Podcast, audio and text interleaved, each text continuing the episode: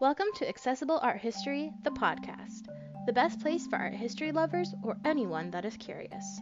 My name is Annalisa, and I'm here to share an incredible work with you. Just a quick reminder before we get started all sources and images will be posted on the Accessible Art History blog. You can find the link in the episode description as well as on our Instagram at accessible.art.history. Now that we have that out of the way, let's get started. Today's episode is all about the Stele of Hammurabi. This giant stone slab was created around 4,000 years ago. Not only does it feature a relief image of a king and a god, but it is the longest inscribed text that survives from this period in history. This text describes nearly 300 laws from Babylon. For art historians, this stele not only tells us about the artistic traditions of the ancient Near East, but also contains some valuable information about the political and legal system at the time. Today, the Stele of Hammurabi can be viewed at the Louvre. But don't worry, if you can't get there, I've got images and sources linked on the Accessible Art History blog. The link for the blog is in the episode description. Before we dive into the Stele of Hammurabi, it's important to go over some background information. First, we're going to talk about what a stele actually is. To put it simply, it's an upright stone, or rarely a wooden plank, that serves any number of purposes. Throughout history, steles have been used as funerary headstones, boundary markers, battle memorial markers, or, like in the case of the Stele of Hammurabi, a proclamation. Essentially, steles are like ancient versions of billboards. They are invaluable as archaeological objects because they can tell us a lot about the way societies functioned long ago. Now that we've gone over what stele are, it's time to talk about the main man himself, King Hammurabi. He was the king of Babylon from around 1792 to 1750 BCE. Besides the code, Hammurabi is most famous for his military conquest. During his reign, Assyria was conquered and brought under Babylonian rule. This meant that nearly all of Mesopotamia was in his control. Due to both his political and military might, Hammurabi was seen as a god during his own lifetime, and worship continued even after his death. In fact, he was so popular that records from the period after his death show a spike in babies being named after him. Even in the modern era, Hammurabi is considered to be an incredibly important figure. Because of the codes written on his stele, he is seen as one of the first lawmakers in history. In fact, both the U.S. House of Representatives and the U.S. Supreme Court have relief sculptures of him in their buildings. Our last bit of background information is all about the discovery of the stele of Hammurabi. It was found in 1901 on an archaeological dig in Susa. During this time, archaeology was growing in popularity because people wanted to find sites connected to and mentioned in the Bible. Unbeknownst to the archaeologists that discovered the stele, this piece would become the center of controversy. A year after it was found, Frederick Delitzsch, an ancient Near Eastern scholar, performed an analysis of the law code. He discovered that many of the laws sounded similar or in some cases nearly identical to laws found in the Bible. Both cultures even have similar stories of creation and flood epics.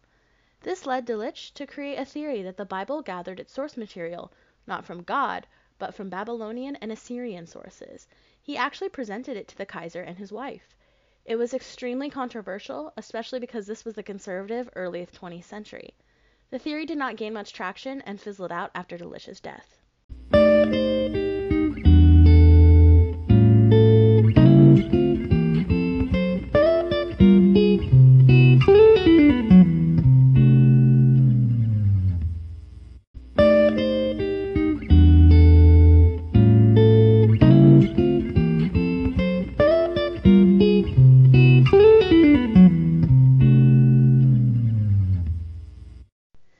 We've established all the background information, it's time to dive into the Stele of Hammurabi.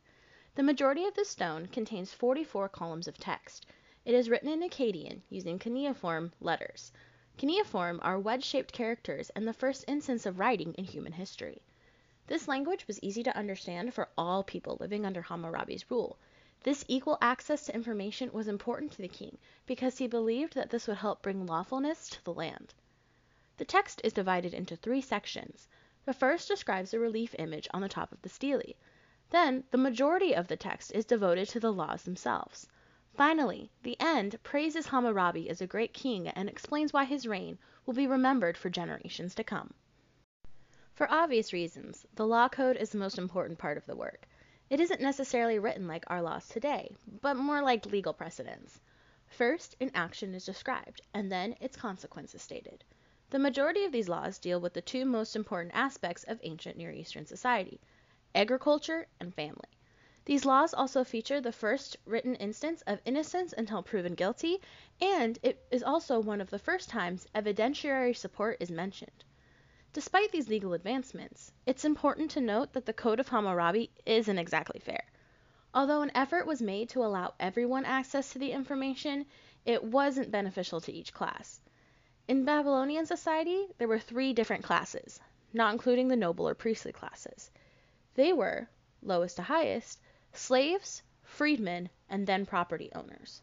According to the Code of Hammurabi, the same crime could have vastly different punishments depending on the perpetrator's social class. For example, if a slave stole something, they could have their hand cut off but a richer man would only have to pay a fine. As fair as the code tried to be, it still kind of missed the mark. One last fun fact. The Code of Hammurabi is the first time in history the phrase an eye for an eye is recorded. The other part of the stele of Hammurabi is the relief carving. This piece shows two figures facing each other. The man on the right is the god Shamash. He was the god of both the sun and justice. The viewer knows he is a god because of his horned crown and his throne.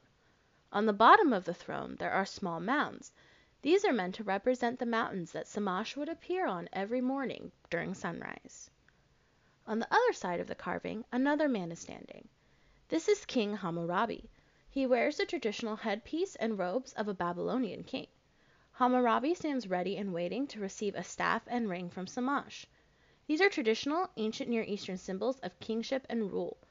This is a message of propaganda showing that Hammurabi and his laws were divinely inspired. It is also important to note the size of the figures. Because Shamash is sitting, the two men are right around the same height. In ancient art, across many cultures, this means that they were of the same importance. Obviously, though, when standing, Shamash would have been taller. This preserves the distinction between man and God. As mentioned before, steles were used as a way to share information in the age before technology. This particular example is likely one of many that King Hammurabi commissioned to spread his law code across Mesopotamia. By making it both written and illustrated, he ensured that every member of his kingdom would be able to understand and follow the rules. This was his vision for an ideal world, and Hammurabi would do anything to ensure it. The stele also showed Hammurabi as chosen by the gods to rule bringing even more power to his reign. The Stele of Hammurabi is an important piece for both art history and archaeology. Between the relief carving and law code, it allows us to understand the past and how society functioned. These records have had an impact on the formation of later cultures, and Hammurabi is still remembered as a great ruler in history. Speaking of kings, keep an eye out for our next episode. We're going to talk all about one of the most controversial pharaohs of ancient Egypt. Akhenaten.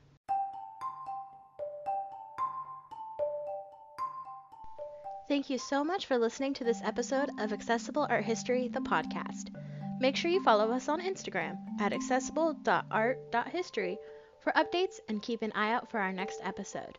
They drop every Monday on your favorite podcast platform.